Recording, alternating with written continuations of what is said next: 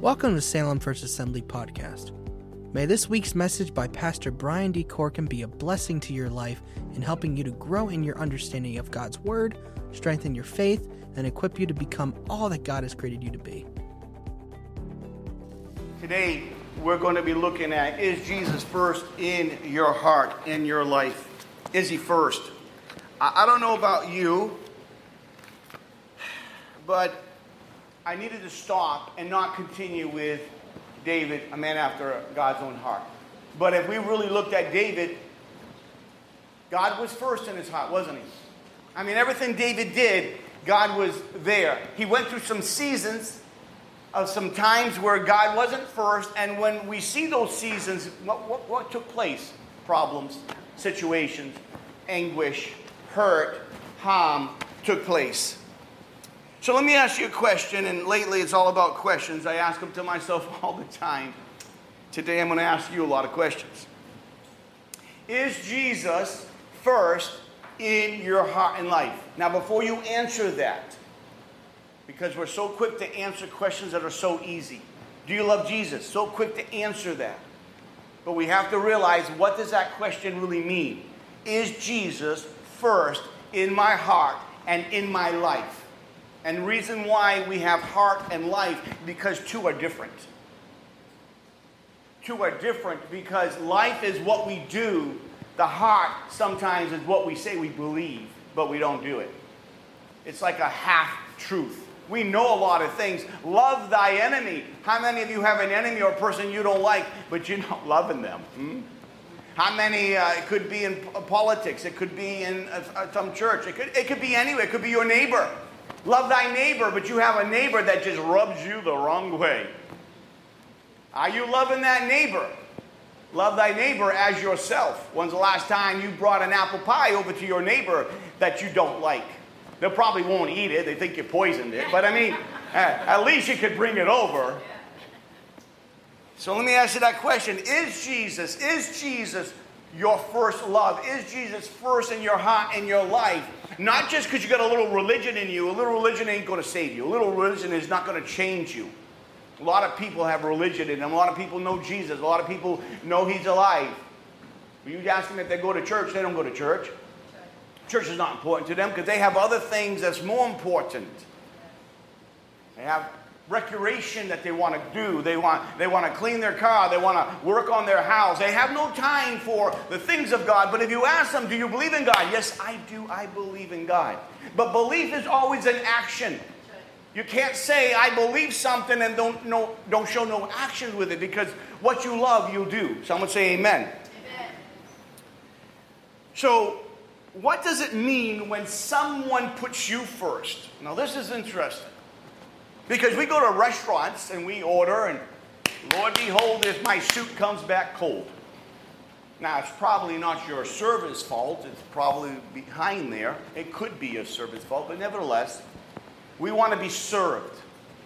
We want people to serve us. But what happens when someone goes out of their way to serve you or to care about you? For example, for example, you are walking one day into a store and this person sees you and you're about 75 feet away and they just wait for you to hold the door for you. How does that feel? How does it make you feel when someone goes out of their way to, open, to just hold the door for you? Does that feel good? Yeah.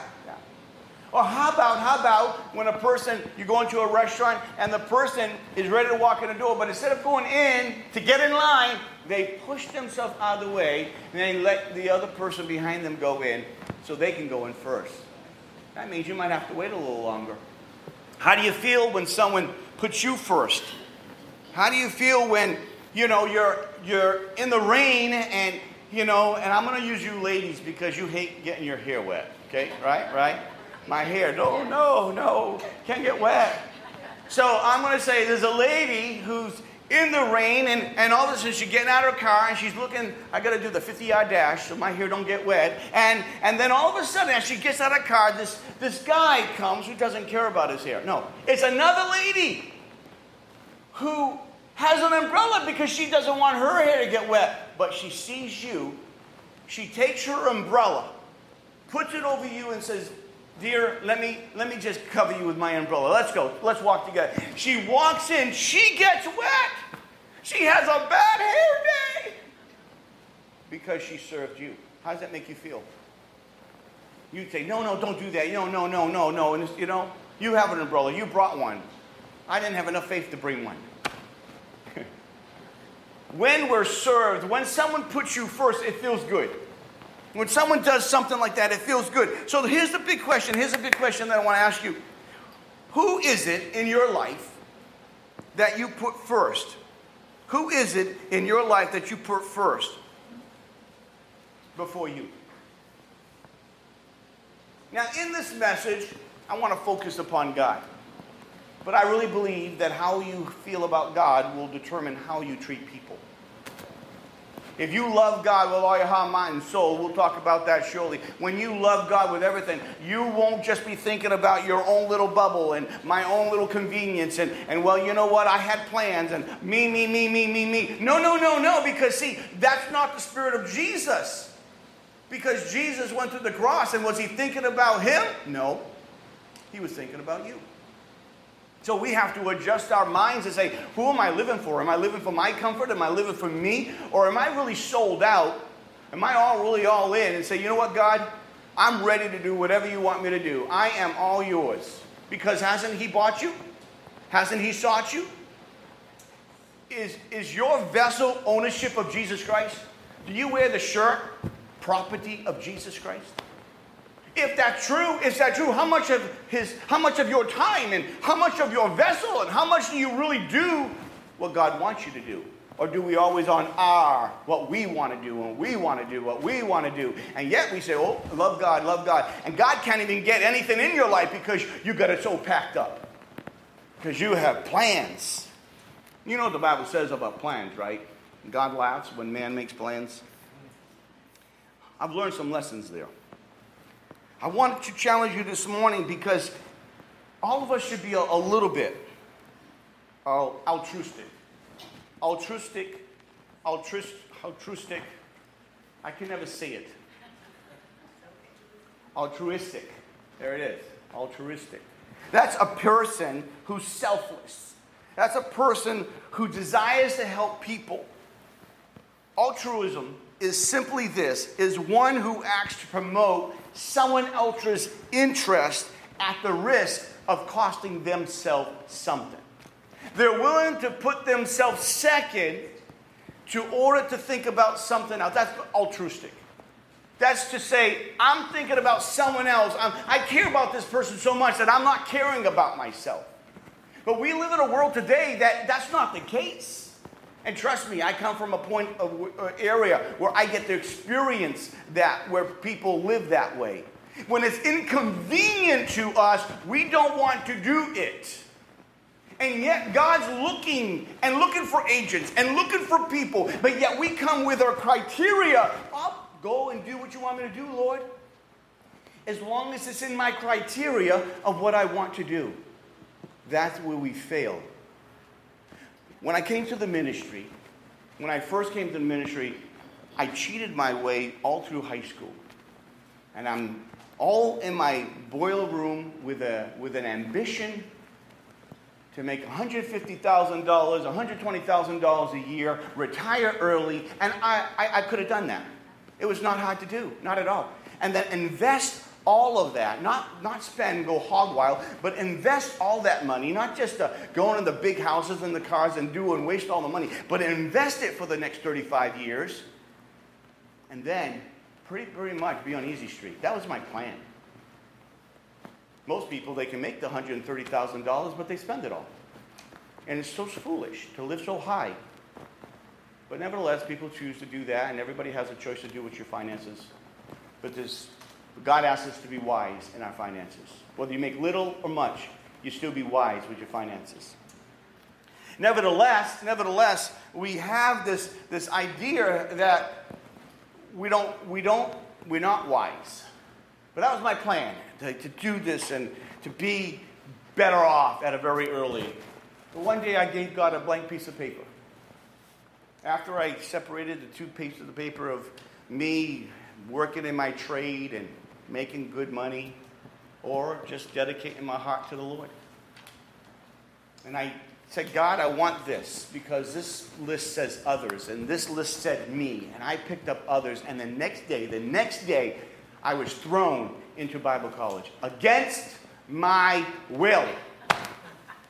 Well, I had to say yes, but I was reluctantly saying yes. I was thrust after I said so. I gave God a blank piece of paper. I to this day, I give him a blank piece of paper. If he chose me to go to India tomorrow, I would be on the plane to go to India. And I have plenty of opportunities to go to India. And I love India. But the reality is, God always has a blank piece of paper for me. I'll go where you want me to go. I'll do what you want me to do. That's still the same song. That has to be all our song. It can't just be, well, that's his song. God bless him. God's, your plans may not be God's plans. We act like our plans is what we are to do. There's a difference. If it's God's plan, God will do it. Trust me. But he'll do it differently. Joseph didn't expect to spend all that time in prison to get to the palace. He had these great dreams, but it took a long time before the dreams came into a reality. David had the promise to be king, had the promise to be king, but he went through so many hardships before he got there. All God's asking for you and I. It's to truly grab hold of what he's trying to say. Listen, I'm trying to talk to you, my child. Are you listening? Do you hear my voice? Do you know my voice? And are you putting God first? God first. It's so important. If I ask you this question, what is love? What would you say love is? Then I would say, who are you showing that love to? If you say you love that person, if you say you love God, how do you show God you love Him? I mean, how do you do? If something's inconvenience to you and it's inconvenience to your schedule and it's something to do with God, could you imagine if we had church service at 6 o'clock in the morning? Some of you might like that. I would have no problem. Six, I wake up anytime I have to do wake up. I have no problem with that. I'll be waking up way more before six, six, six o'clock. Sounds pretty good for me right now. But I want to be up and going by six in the morning so I can end my day earlier, so I can get rest to the body in which God has given unto me. I want you to understand this. I'm going to talk about three things today, really four, really five. Really, no, I'm just joking. Four things. First thing I want you to understand is God demonstrates love towards us. God demonstrates love towards us. Forget the of. John 3:16 says this, "For God so loved the world that he gave his only one begotten son, and whoever believes in him shall not perish but have everlasting life." For God did not come into the world, and this is important for all of us to understand. For God did not come, send his Son into the world to condemn the world, but to save the world through him. Who, whosoever believes in him is not condemned, but whosoever does not believe and stand condemned already because he has not believed in the name of God, one and only Son. This is the verdict. Light came into the world, but the men loved darkness instead of light because their deeds were evil. God demonstrated love towards you and I. Tell someone today, God loves you. Go tell them, God loves you. When it says that God so loved the world, he's not talking about the, uh, the, the world itself, the cosmos. He's talking about the ones that are in the world. You. You make up the world, right? You're in the world. Remember, God created everything we see, and then the greatest thing is He puts you in it. Everything He made, He made this for you to enjoy. Isn't that crazy? It wasn't like, oh wow, look what I've done. No, no, no, no. It's when He put His DNA in you and said, oh my word, fearfully and wonderfully made. Wow. Look at John 15, 12. This is a powerful portion of Scripture. My commandment is this love each other, now catch this, as I have loved you. Wait a minute. Jesus loved me, and now I need to love others. Greater love has no one than this to lay down his life for his friend. Wow. You are my friends if you do what I command you. What does this mean? It means be all in, be connected. Jesus was so connect, connected to his mission, to why he was here, that he was willing to lay down his life. Well, that was the reason why he came. He kept the focus to what he had to do. Isn't it true? We lose our focus sometimes in life because of situations and circumstances that come in our way. When we feel pain, when we feel hurt, don't we lose our focus? And we start feeling this and feeling that, and we miss the God of faith. Let's look at this. Ephesians 1. I want you to share this. Praise be to God, the Father of our Lord Jesus Christ, who has blessed us in heavenly realms with every spiritual blessing. Some say every blessing, every spiritual blessing. That's found in Christ. So he's provided everything you need. Problem is, we don't always go to God for everything. No, we don't stay steady. Verse 4 says this For he chose us in him, catch this, before the creation of the world to be holy and blameless in his sight. In love, he predestined us to be adopted by his son, adopted as his sons through Jesus Christ in accordance with his pleasure and will. Before the foundation of the world, before it all came into existence, he had a plan for you. And Jesus, the Messiah, was the plan to put us back in the right relationship. Now, I want you to understand the God who knows that before the world was, He already had a plan. He already knew. The God just didn't happen. Oh my, didn't expect that one. God had to allow that to take place because He made us volitional. We make choices. Our choices today are our results tomorrow. Sometimes you can blame certain things on other people's choices, but sometimes you can't blame anybody from choices because those choices was yours. Own them, learn from them, become better for them. That's a good point to say amen. So we recognize that God has demonstrated his love for us. Amen. And just a few scriptures. But but our we need to have a demonstration of love towards Christ. How do we now show Jesus we love him. If we go to Deuteronomy way in the beginning of the law, and as Deuteronomy is second law, and as they remind the people of the importance, it says, Love the Lord your God with all your heart, with all your soul, with all your strength. These commandments I have given you today are to be written upon your hearts. They are to be on your hearts. To love God with all, someone say all. All, all your heart, all your soul, all your strength. This is powerful. Because when you look at this, this is really understanding that am I living and loving God with all my heart? Really, am I? Am I, am I living my life in a convenience mode or am I really get, being dis, getting out of the mode when, when someone needs something or, you know, do I got to get up earlier because there's prayer and I can't go to prayer because I don't feel like it. We, we live our lives according to how we feel, but you got to get past your feelings to say, you know what? I'm going to do because it's going to honor my God. And I'm going to serve because I'm going to honor my God. I'm going to live because I'm going to honor my God. Because when you live not for yourself and you live to honor your God, you live differently. You have a different song, you have a different rhythm because you're here and you have a greater purpose. You're not just going through the motion, you're living with an experience of God. This is what makes it different. And even when this last month has been really challenging, I thank God for the journey. That's right. A couple times I thank God you have such a great sense of humor. I was just sharing a moment because my body has been beaten. I'm tired. I'm very, very tired. My body beaten. And I didn't need a month like that. God, this is not funny. You haven't been there? You know, all time things you got to do this. This is probably not the best time. Mary probably thought that was a great, not a great thing that she had to experience while she was betrothed to Joseph. Hey, thanks for getting me pregnant. You know, this makes sense, does it? Yet God has a way of working sometimes that if you stop complaining about the moment and see what God's trying to do in the vessel and in your life, so that you can shine even greater and even get closer to Him. Your struggles, your problems, the things that come in your way are not to hurt you, but to help you to be stronger as you lean on the everlasting arm that does not grow weak or weary. You want to hold them? You want to just complain about them? You just want to go humdrum? You just want to be, oh, oh, nobody knows the things I've gone through.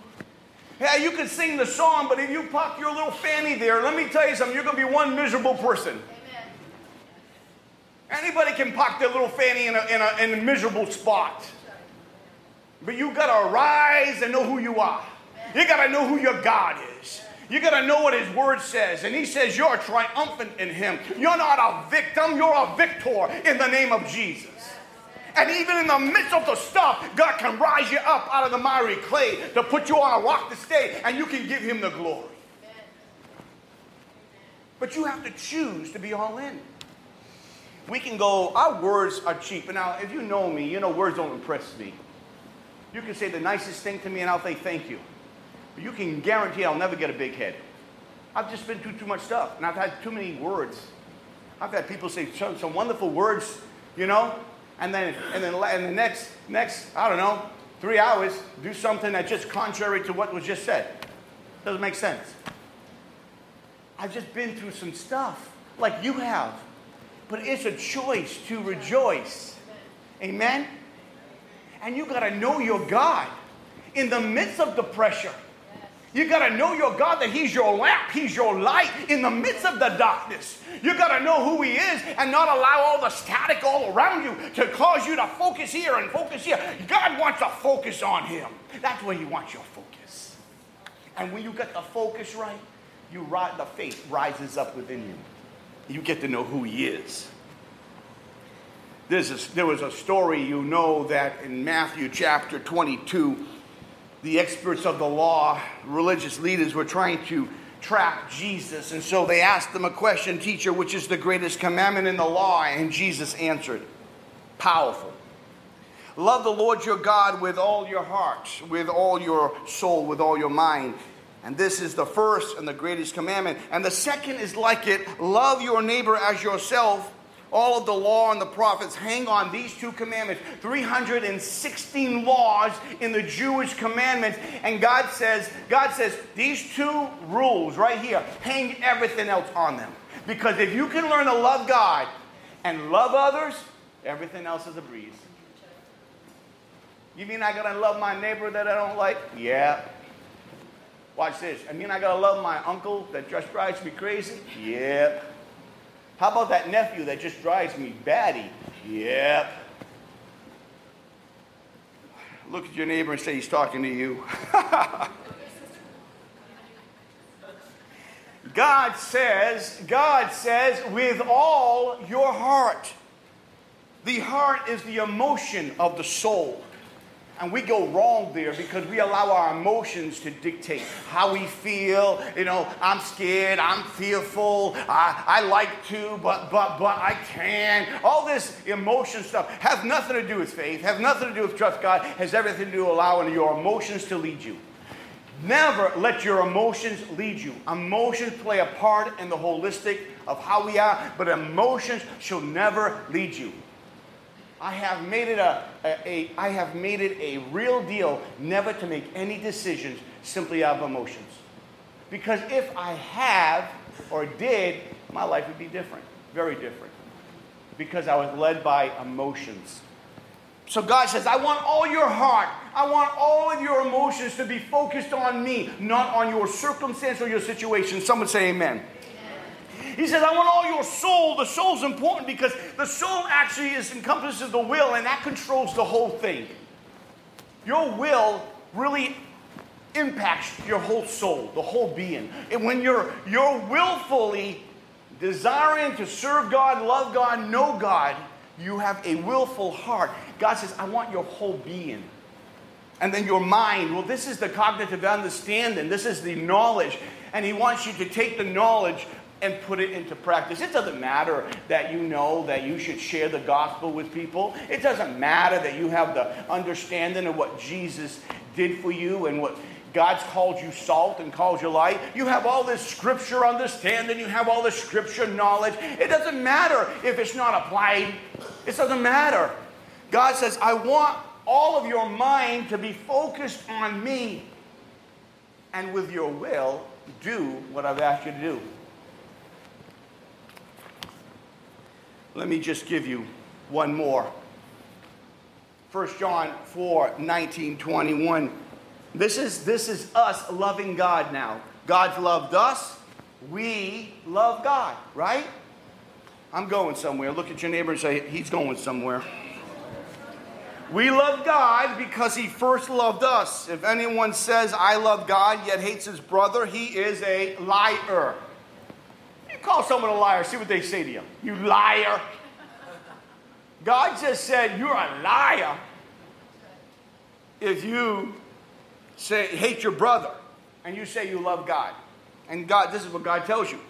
For anyone who does not love his brother whom he has seen cannot love God whom he has not seen. And he has given us this command whoever loves God must also love the brethren. Mm. You see, we like to choose and pick who we love. I love that person because they're nice. I like that person because they're kind. Yeah, they don't go that way in Christianity. You got to love your brother and sister. It doesn't mean you have to hang out with them 24 7. Hello. It doesn't mean, there's some people I don't want to hang with because they're just giant naysayers. They're just negative about everything. I am not a negative person. And a negative person, listen, you want to be negative and have a miserable life, go right ahead. That is not what God wants for you. You are letting the devil rattle your cage and mess you up. God has nothing to do with negative. All things are possible with God. We need to understand it and realize it. He's a good God. If he can heal cancer, what other problem can he have? I mean, come on. If he can heal, and he can. How many have been healed by God? Raise your hand. So next time you have a problem, I want you to remember what he's already done in you. Well, you know, I'm getting older. Welcome to the crew. I, I don't know. Let me guess. I think everybody in this room is getting older. We're all getting older. It ain't your age you have to focus on, it's your attitude that you have to focus on. You have to focus on am I going to be a man or woman of faith and take it all the way? Or I'm going to just allow my circumstances to determine how I feel and my attitude, how I feel. And if I'm having a good day, everything going good, the sun is at a certain degree, the wind's blowing just a certain amount of miles an hour, the sun is just shining, shining on me just right and I have a Kool Aid in my hand, I'm a happy camper. Sometimes it is that way for some people. Everything has to be perfect before they're happy. Lord, behold, if everything, if everything isn't right, you ever been? I'm not picking on you on this, okay? Because I've already picked on you. I'm sorry, but I, I, I, I'm not picking on you. But have you ever been over someone's house and that they set up the table and they put the fork in the right place, the spoon, the napkin, and, I, and, and it's a beautiful table. And you go to it, and you say, I'm not using this, and you go, and you mess up their table. They give you the evil eye. like, why did you move that fork? Because I'm not using, I'll use one fork for my salad, I'll use one fork for my steak. I, I don't need three forks. You know? And I'm just saying that sometimes people want to get it so right and miss the bigger picture. Man, I just need a fork. That's all I need. Don't have to have three forks, and I don't care if it has three prongs or two prongs or four prongs. I just need a fork. I can bring it to my mouth and I can chew on that sucker. Mm. So let me get to the nuts and bolts of this message. that was all prelude. Uh, look, number three, believers unfortunately forget God when He's no longer first in their life. And this is what the problem is. We forget God. And we don't really don't have a shirt on that says I forgot I forgot God purposely. We don't we don't do that. But but believers forget God. They start to they replace God with something else. You know, they go through a hardship, go through something very difficult, something really hard, and instead of instead of like thinking, okay, I understand this is hard, God, I'm not sure what you're going to do, they just they just displace God. They just say, you know what, God, I'm not following you anymore because because you didn't do this, God, because this happened, God, I'm not I'm not following you no more, God. And the problem, the problem, the problem with that is they miss the whole picture. They don't miss what God is actually doing. There's a lot of times in our life where it doesn't go the way we want, but God's doing something. He is actually working things out if we just pay attention to the journey. Revelation talks about Revelation talks about a powerful portion of scripture, the Ephesian church. And in this Ephesus church, and in this, they were a church that did some good things. Someone say good things. Hey, we don't think of we everybody does some good things. Even a person that's not a very nice person actually can do some nice things. And this church had some really nice things. They did some good things, and they were commendations, but then God did this. God really said this to him. You have, I hold, yet I hold, you've done all these good things, commendation, then condemnation. Here it comes. Yet I hold this against you. You have forsaken your first love. Remember the heights from which you have fallen. Repent and do the things you did first. If you do not repent, if you do not repent, listen now. I will come to you and remove your lampstand, lampstand stand from your place. I want you to get this. This is important. Because sometimes we live our lives and we get conditioned and we think, hey, I did this, I did this, I did this. But doing that, love's not the, love is not in the picture. It's not love to a relationship. It's more like doing the right things you're supposed to do. Hey, you're in church. That's great. You're in church. But is your heart in church? It gets to 1210, you know? 1210. 12 11. Dying to get out already because you have someplace to go. The old comfy chair is calling your name. Then you get there and you get it all comfortable. Really? Is God that less important that home, getting home or a meal is more important than maybe what God will do or how God will use you to touch someone who's going through something? You go to a party and you don't worry about time. You go to some type of event that you enjoy, you don't worry about time. But yet, God has to continually, continually, and don't get me wrong, you don't have to be eternal to be divine when it comes to time. I get that. But when it comes down to the presence of God, when it comes down to seeking God, when it comes down to really hungering God, and for God to do the uh, supernatural, you want God to really show up. You want God to do something in your family. You want God to do something in, in the city. You want God to do something in your heart. And yet, and yet, and yet, we're so preoccupied. We're a divided heart. So, how can God do what God wants to do if His people are a divided heart?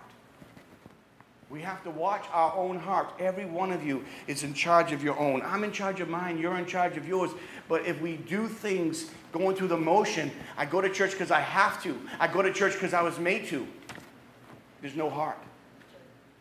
There's no heart there. And if there's no heart there, the growth will never take place.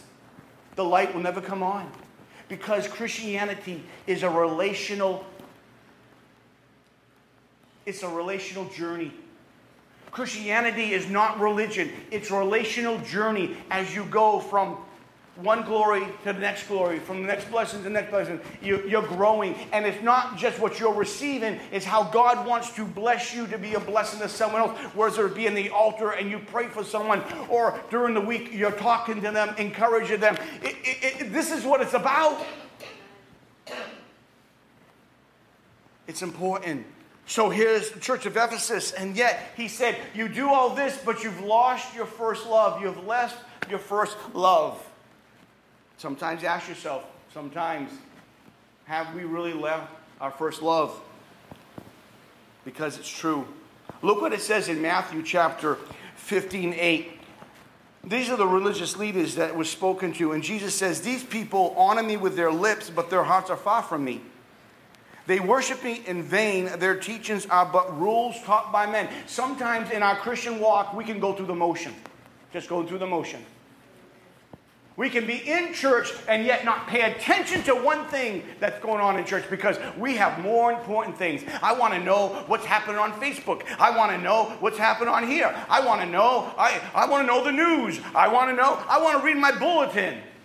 Over and over and over again. One time, one time I saw someone stay on their bulletin just looking at it for 20 minutes. I stood in my office just examining and looking and learning because God was speaking to my heart, and I just said, okay, so I did. And uh, one person was just had a bulletin, like they were, I don't know, they just kept it in front of for 20 minutes. And I said to myself, Lord, What's the purpose of a person coming into church when they don't even pay attention to it? How are they ever going to experience you? How are they ever going to have a friendship with you so deep and so rich? How are they really going to experience the power that can do all things? How are they ever going to have an experience with you, Lord, when their heart is not here? I don't care what God has done in your past. I care what God is doing in your present. Because what happens in your present will dictate what happens in your future. It's so important to understand that this is an all in thing because one day we're going to die. One day we're going to meet Jesus face to face. Period. And there's only one thing that's going to make a difference. What did you do? Not what you said, but what did you do? How were you a person? Would they say that you were one who was all in? Would they say that here's a person who loved God all the mind, with all their heart, with all their soul, with all their strength?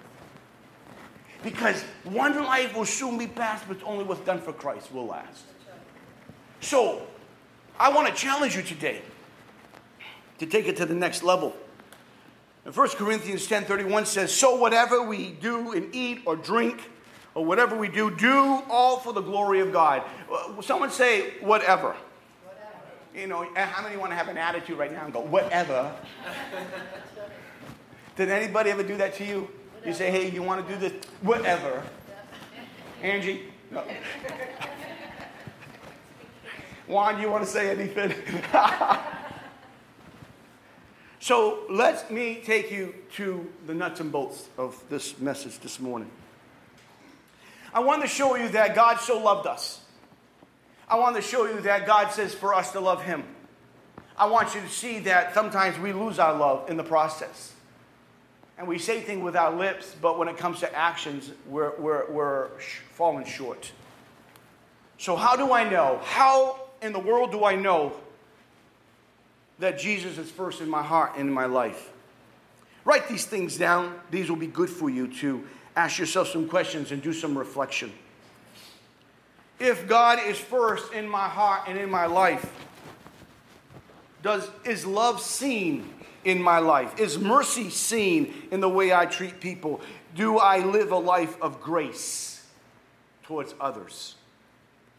Because Jesus says, freely you receive, freely you give.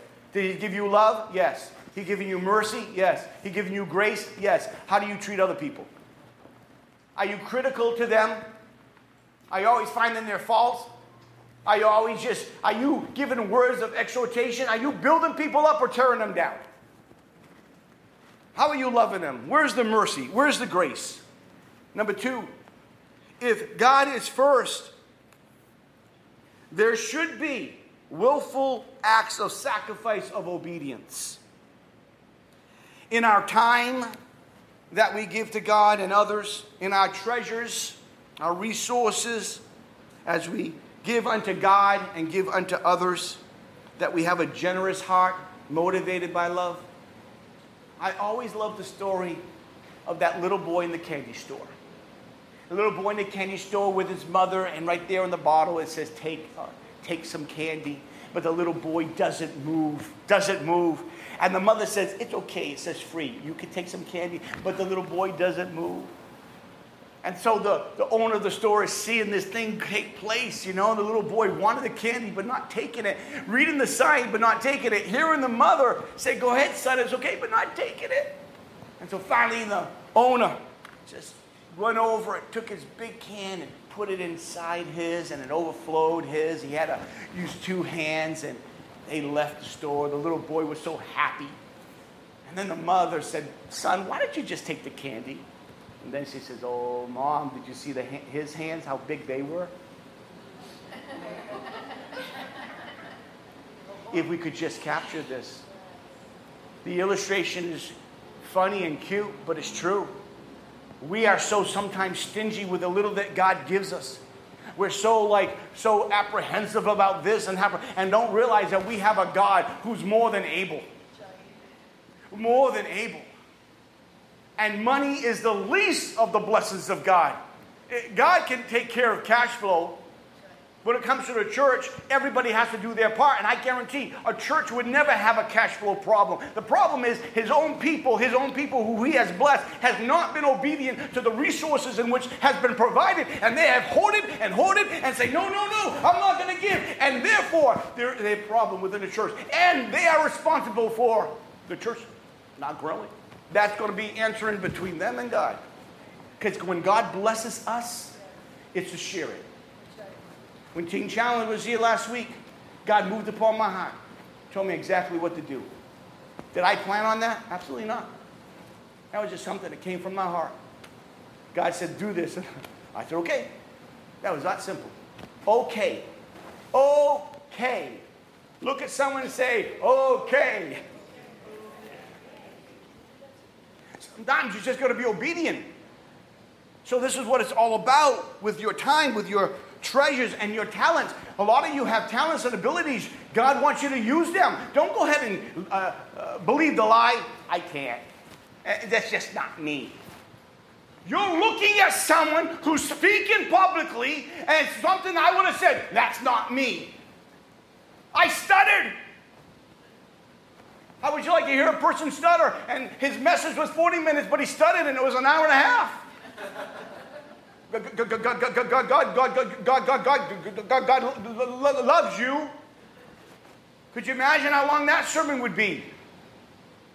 It reminds me, I got to tell you this, it reminds me of this guy who, who, who sold encyclopedias and stuff, and he just started, he just started working, and, and the guy, he was the number one seller in the first week. Everybody else who's been working years couldn't even keep up to this young kid.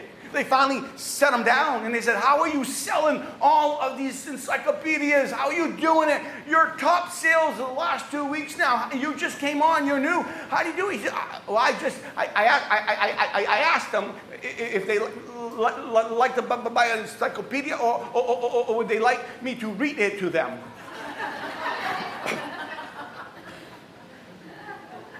I stuttered. I, I, I, when it comes to communication, you're, talk, you're not talking to the one who should be in this place to communicate. In the area of literary, this is not my forte. And yet, and yet, here's the blank piece of paper, and I said, Here I am, God, and whatever you want to do. That's all God's asking for you and I to do is just open up. Oh, well, well, you know, I got this many years, you know, many winters I have traveled. Yeah? What's your problem? Go read Caleb. I hope I'm just as spunky as Caleb when he gets, when I get 80. You're like, give me that land. The land that the people of Israel did not conquer, he did.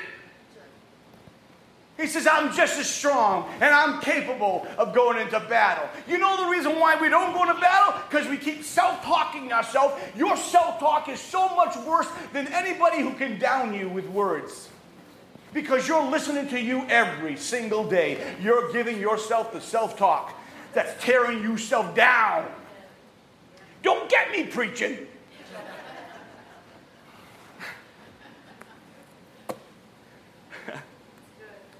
it's true. And so you want, I want you to understand that, that you need to give God your time, give God your treasures, give God your talents. Just surrender. Let God do the work. He's just asking your first step. Problem is, you're too scared to take a step, you do nothing. It has nothing to do with God. It's all about faith. If you trust God, start walking. If you trust God, stop believing Him for great things. Is He a big God? Is He a big God? Is He more than capable? Then what is holding you back from doing great things for God? See, we can say, Amen, brother, you go get Him. I'll be right behind you. If God is first in your life, there is going to be a hunger to know God in relationship. People say, I love God. Do you really? Do you love God? Then how much time you spend in that word? How much time you spend in prayer? How much time do you pray praying for other people? How much time you spend in, in, in corporate prayer and, and in Bible study? How much time do you put yourself in the place to learn and to grow? Man, I've heard all my life people say they love God. No, no, no, no. They have it in their mind. They say, I love my family. Don't spend no time with family. I love my wife. Don't spend no time with the wife. I love this person. Don't spend no time with that person. Do you really love? I love God. Spend no time with God. Do you really love? And I'll tell you one more thing since I'm on a roll.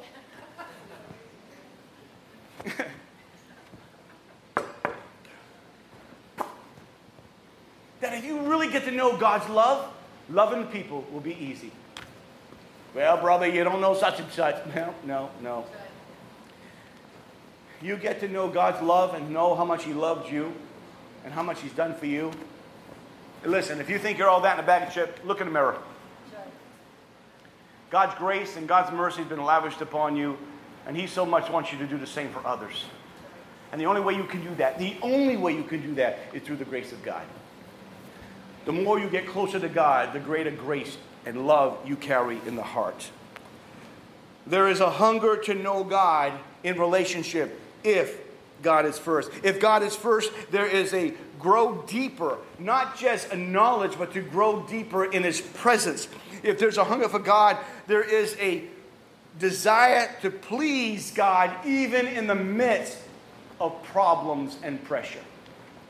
That's how you get to know where your faith is. That's not how you really get to know your faith. You got problems? Yeah, well, God, if you haven't done it for me, I'm not going to church. You don't do nothing for me anyhow. Rah, rah, rah, rah, rah. You know, really, sometimes we as God's people treat God like, I'm only going to serve you because, you know, since what you've done for me lately. You know, as soon as God don't do what God want to do, I've had plenty of people say to me, "Oh, it's easy for you to say, yeah, yeah, I know why you're like you because God does everything for you." Oh, really? Really? Well, I like to put them in my shoes. Not shoes he's talking about. But God is always working. Yes. Sometimes you have to wait a while. Sometimes the wait's not so long. But our job is to walk by faith. Amen. When Jesus is first, our words of love match our acts of obedience. Now, this one here, I'm going to step on some toes. So, put your toes in. As a pastor, there are many times there are many needs. And sometimes the needs are always greater. And people say, I believe God for that He can heal anything. I'll say amen. I believe God can do this. I'll say amen. And then I say, well, we need someone to take somebody on a journey, on an appointment. All of a sudden, God can't get that car, can't go that far. I'll do whatever God wants to do, but don't let me drive past this level because God, God can't go over there. But I can believe God for great miracles. I have a problem with that because the problem I have is that, that all of a sudden you're willing to trust God for everything, but are you willing to trust Him to get you outside your comfort zone? No, I want you to build a boat. Oh, sorry, Lord, don't build boats. I'll do anything else you want me, but I don't do boats. God's looking for available people without any conditions. We always want to put conditions on what we do for God.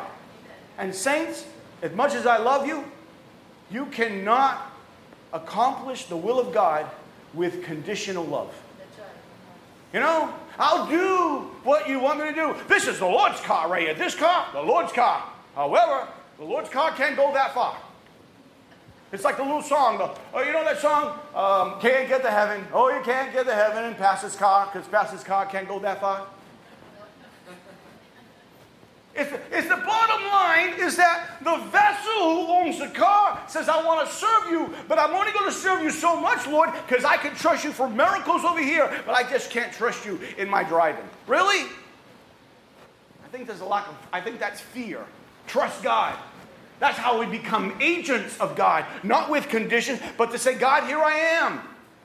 I don't feel confidence. Well, that's good, good, good, good, good. Because your confidence shouldn't be in you. Be confident in the very thing that He would begun a good work and you shall perform it till the day of Jesus Christ. And He can take care of you over here. He can take care of you as you be a blessing to the body of Christ. Somebody say amen, because that's just downright truth. I thank you for that one clap. you see, people don't realize this. We always want to serve God out of convenience. And the church suffers because of convenience. Because everything has to be just right before we do what God wants us to do. God don't, God's not looking, when He's looking for a person, He's not looking for a person with a bunch of conditions. I'll serve you, God, but. And that's why we have so much, we have lack in the body of Christ throughout the churches, is because people will only do what they want to do. This is the Lord's car, you know? But the Lord's car can't go that far. It's like, really? People say to me all the time, it's like, you know, I come to church, but I run out of gas. Really? You can't believe for God for gas? Just believe that the pastor will give you gas. Just believe that. If you can't believe God will help you. Because I'll give you gas. Have no problem. I have a ministry, gas ministry. Trust me.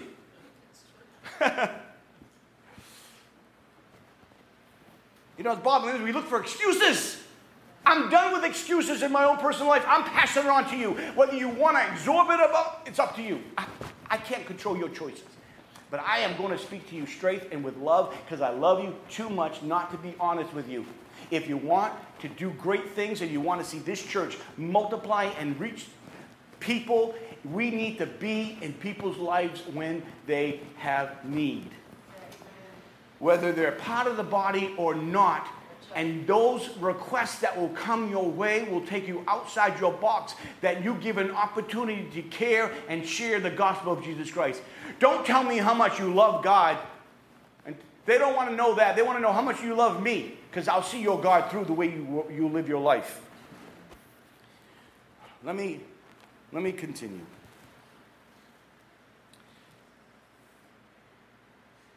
One of the things that I think that we need to think about if we love God first, our love for God will be seen in our consistent actions, in the way we want to learn about God. Church is important, small groups is important. Listen to this prayer is more important. Did you get that? You get a church that really wants to pray, I guarantee you that will be the oil, that will be the igniter. Because when God's people pray, when God's people really want to get in touch with God and they're hungry and they don't care, but when you're at a prayer meeting, pray. Your voice is just important than anybody else. One of the things that bothers me so much is people don't want to pray in a prayer meeting sometimes. My word, oh, I like to get electric, electric shock. You got something there. Give it what you got. Talk to your Lord. Open that mouth. Give him praise. Because I'll tell you something, it's going to do something to your neighbor. It's going to do something to the body. And when the body gets excited about a God who can do all things, all things are possible. When you're faced with obstacles, it's only because you've taken your eyes off the goal. Love, our love for God must be seen in consistent actions. That's how you know God is first. You have consistent actions towards God. God is your focal point. Our love for God must be seen in our time and how it's spent. Let me share this powerful portion of scripture with you in Matthew chapter 6, 33. And this is important. But seek ye first the kingdom of God and his righteousness, and all those things will be added unto you. There's two principles in this, this scripture. It's almost a cause and effect. The first is that we need to seek God. The second one is that it's God's response from your seeking. Get, you got to get this. So God's looking at you to seek Him, and He looks down and He says, There's a servant who's really seeking my heart, really seeking my will. And because they are, I'm then going to take care of them. I want you to get this. Seek ye first the kingdom of God and His righteousness. And then He says, and all those other things that fall under the kingdom of God and his righteousness? He says, I'll add them to you. I will bless you. I don't know if you get this or not, but I want you to think of a, your child, and your child asks for a bike. When I was younger, I wanted a three speed bike. Now, some of you who are older, you're going to know exactly. And the three speed bike, and it had these big handlebars, like chopper handlebars up here, because I wanted to believe I was driving a chopper, you know. Now, if I get a motorcycle, I would never want a chopper. But back then, I thought it was cool until you ride a chopper and then all the blood goes out of your arms. and you're like, yeah, this is not comfortable. But I wanted a three speed with it high handlebars and it had the tassels and, and a banana seat. Anybody remember the banana seat? And I went to my parents all the time and said, Oh, I want this bike, I want this bike, I want this bike. And what do you think my parents did? They got me my bike. So on Christmas, I come into the front living room, and my parents didn't make a lot of big deal about gifts. Don't ever ask my parents for something on the line. You know, your checkout line, and the kid goes, I want that. That would never happen with my parents, never. But on Christmas, they went all out. They all, every Christmas went out. And the presentation, when we first come into the room, was like, so I did the same thing with my kids, you know? and try to make that presentation look awe so they would have something to remember. And there was my banana seat, my three speed bike. Woo! Had a little horn. Ah, ah, ah. And I was so happy for a whole four months. Yep, until it got stolen. I want you to understand something by that time, I was over my, my bike and I was ready for a new one, another one. But I was so happy to get it, and my parents listened to my heart. I want you to understand God hears your heart. You're His child. He hears your heart, but He wants you to listen to His heart first before, he under, before you can understand this journey. It's like a person saying, I just want you to listen to me. I don't care what you have to say. I just want you to listen to me. Have you ever talked to someone like that? They're not even listening to you because all they're thinking about is what they want to do. What, what, they, what they want, how they want it. Doesn't make a difference. They're just like la, la, la, la, la, la. And sometimes we do the same thing with God. We want God to listen to us, but are we listening to God? So Matthew 6.33 says, seek. Now let's stop about this, and I want you to get this seek thing because this is, this is powerful. What does it mean to really seek God? I mean, think about it. If you were to say right now, from 1 to 10, how much are you really seeking God on a daily basis? How much? How much are you really seeking God? Seeking God for all types of things. Uh, how, how is it happening? What is happening? Let me give you an illustration. The, the definition for seek says this the desire to obtain or achieve something. So let me let it go even deeper.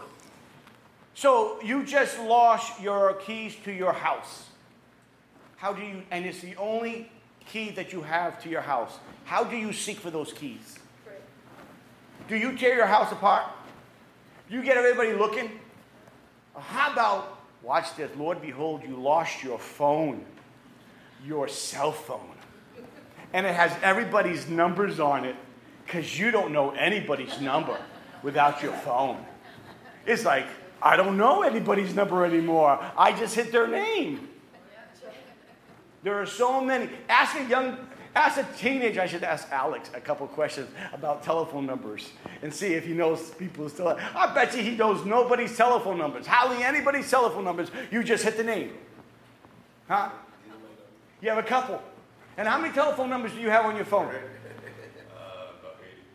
Uh, about 80. 80? He's a popular boy. And he knows just a couple. Do you know your mother's? You know your mother's phone number? Yeah. Okay, that's good. You know your dad's? Yeah. Okay, all right, good, good. That's all he needs. so often, so often you lose your phone. What happens? You'll tear that place apart. So here's a question. Here's a question. Will you are you seeking God like you lost your keys to your car or your phone? Are you seeking God with the same intensity? How hard are you seeking God? The Bible says, Seek the Lord. Seek his kingdom and his righteousness, and all those things will add unto you. But are we seeking God like we're seeking the other things that we want? The answer would be no. The next question I would ask is, why not? The reality is that we have so many things, we get preoccupied, we get distracted. The Bible tells us to pray without ceasing. That means to pray constantly, bring God into the present situation. We need to be intensified about seeking. I was thinking about Jacob. In Jacob, Genesis 32, Jacob met the angel of God, and he said to the angel, I will not let you go. And the angel had a hard time getting separated from him, and so he put his hip out of joint.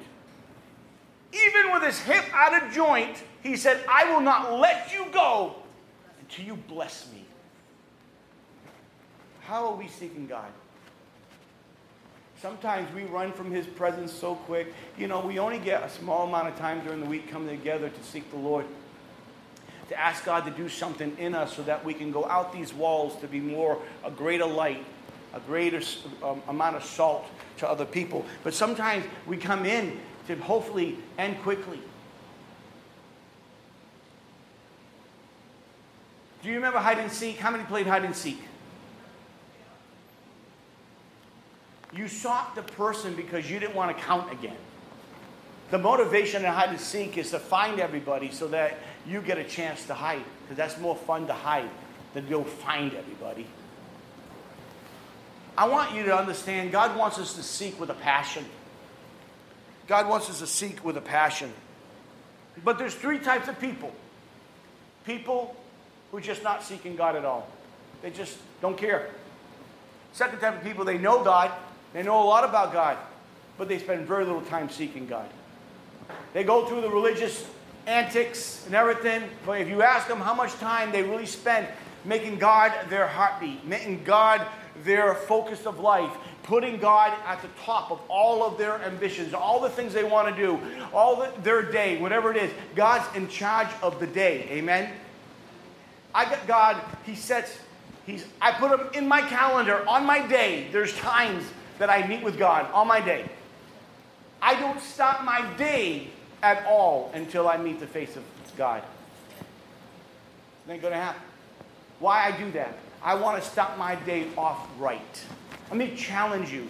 I don't care if you're a morning person or a night person. Starting your day off right with something, inviting God into your day, can make a difference in your day. The second person is they know God, but they don't seek God. They just, it's not there. And the third person is the person who has this understanding that they want more of God, and they put God and they invite Him into every circumstance.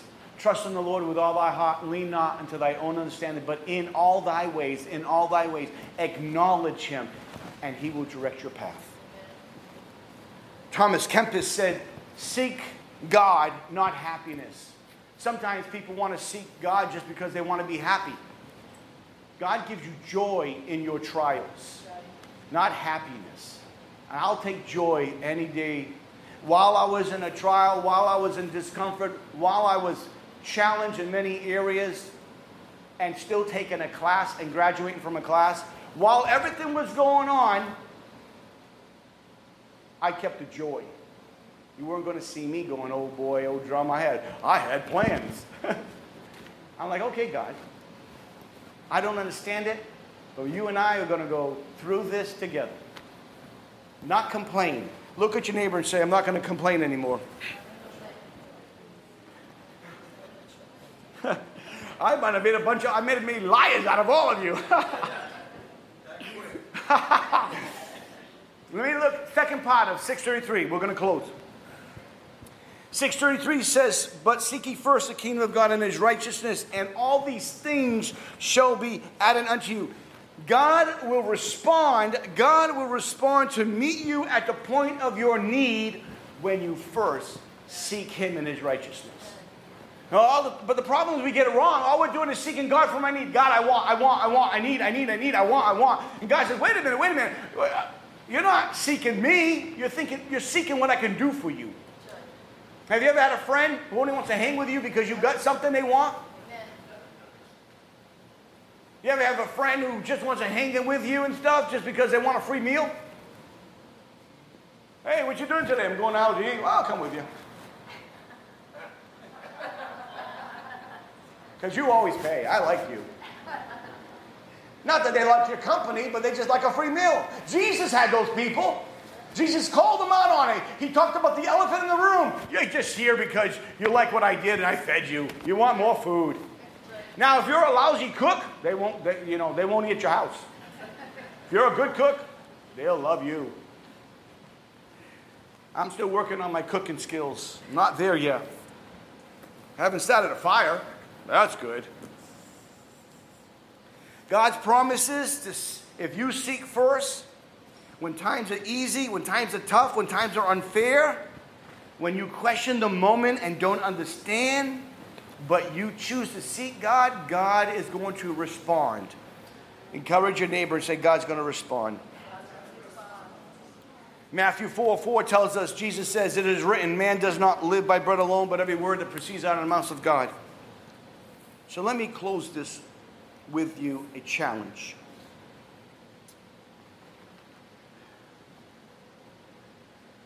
Our time with God must be seen in our actions. Our calendar, Christ must be seen in our day. Our finances and our love for God will be seen in our bank records. Our heart for God will be seen in the character in which we live. Our relationship that we have with God is seen by the amount of time we spend with Him. Our hunger for God is seen in our choices we make every day, from the little choices to the bigger ones. Our hobbies are seen by the way we love God, whether we put more money into the kingdom of God than we do our hobbies. And our service for God is always seen by how we care for others. What if, what if we prayed and believed God would hear what we need and He would respond? What if, what if we hungered for God and wanted more of God in our lives so that we could be more pleasing to God, but be able to be a better vessel for God? What if we read God's word because not that we had to, because we really want to know the author of the book? What if, what if we cared for people and put other people first before ourselves? What if we made sharing the gospel with everyone we met a priority in our life? What if, what if we made time to serve God and expect God to work? I'm going to say that again. Serve God, but expect God to work. Sometimes I don't think, I think we go to prayer not even knowing God's going to do it. Well, God's going to do it at His time.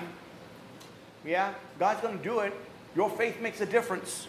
Your belief. What if we stop believing God for who He is and we see Him big? We can live big and believe God for bigger things. What if we made time to serve God and expected God to work because we had faith and believed that what we were saying was true? What if we were mindful of the needs of His church and His people and were willing to do something about it? Not just to hear about a person and do nothing, but what if we were to truly act upon the thoughts that we actually say to ourselves? What if we didn't say, I can't, but we said, you know what? I can. I can do this. What if? What would your life look like? How would you be different if you stopped saying can't? Oh, I really hate saying, I, I don't like the word can't. I really don't. I'm doing things now that I don't want to do. I don't want to do these things. But I am not going to say can't. And I'm learning so much in the process that that's exciting. But it's not my forte. But I could say, I can't do that. I, it's not in my vocabulary. I'm going to put it, I'm going to learn it, I'm going to do it, I'm going to accomplish it, and I'm going to say, Praise the Lord for it. Because in God, we can, we can do all things who Christ strengthens us. And even though the connotation of that scripture is different, the truth of the scripture is so loud and accurate. What if we believe God beyond what we see? What if we really took God's word for what it said? What if we really knew how big God was and is and how capable He is of doing great things? What if we really started to believe God? What if, what if we were to love God with all our heart and with all our soul and with all our mind and to love our neighbor our, as ourselves. What if, what if, what would this world look like? What would his church look like if we really took ownership of this and said, God, I'm all in. No more am I going to serve you with, with limits, love you with conditions. But God, here's my blank piece of paper. I'll go where you want me to go. I'll be what you want me to be. I'll do what you want me to do. I'm all in. No hesitation, no fear, because I'm going to walk by faith and not by sight. What if? What if? I tell you what, life would change for us. I'm going to pray for each one of you, but then after I'm done praying, I'm going to challenge each one of you to join me down this altar. Those that want to come with this condition. You want to be all in and no longer putting, putting stops on what you will and will not do for God. You're going to start walking with a faith and say, you know what, God, if I could do this, if I can believe you for this, I can believe you for that. And if you want me to do this, I'm open, Lord. You have given me breath in this body. No longer am I going to put hesitations and barriers. I'm open to be what you want me to be and to do what you want me to do. I'm available. And as, uh, as little Samuel was listening to God, speak, Lord, for your servant is listening. Be that child once again. Be that child once again and stop focusing on what you want to do and what God wants to do through you. And let's take it to the next level. Let's take it to the next level. Let's really see God show up and show off as you do your part. And I promise you, as you do your best, you do your best. Someone say best. God will do the rest. Can you stand to your feet?